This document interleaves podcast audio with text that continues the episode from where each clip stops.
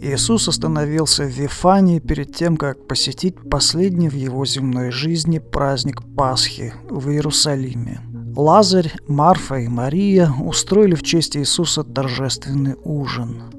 Когда ужин подходил к концу, Мария, сестра Лазаря, подошла к тому месту, где в качестве самого почетного гостя возлежал Иисус, и открыла большой алебастровый сосуд редчайшего, дорогостоящего благовония.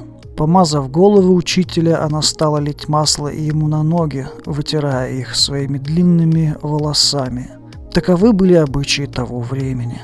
Весь дом наполнился тонким благоуханием – все в безмолвии взирали на этот необычный поступок. Однако сразу же нашелся как минимум один человек, который осудил этот непонятный поступок Марии.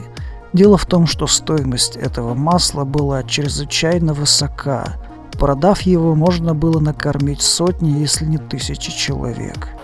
Иуда Искариот, один из апостолов Иисуса, сказал достаточно громко, чтобы все его услышали. Почему это благовонное масло не продали и на вырученные деньги не накормили нищих? Иисус, видя и слыша реакцию окружающих, заступился за Марию. «Не смущайте ее. Она сделала для меня доброе дело. Нищих вы всегда будете иметь с собой и сможете помогать им в любое время. Я же скоро ухожу к небесному Отцу.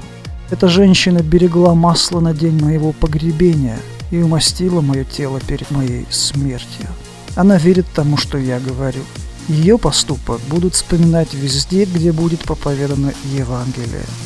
Реакция Иисуса показала, что Он не осуждает данный поступок, совершенный по велению сердца и веры.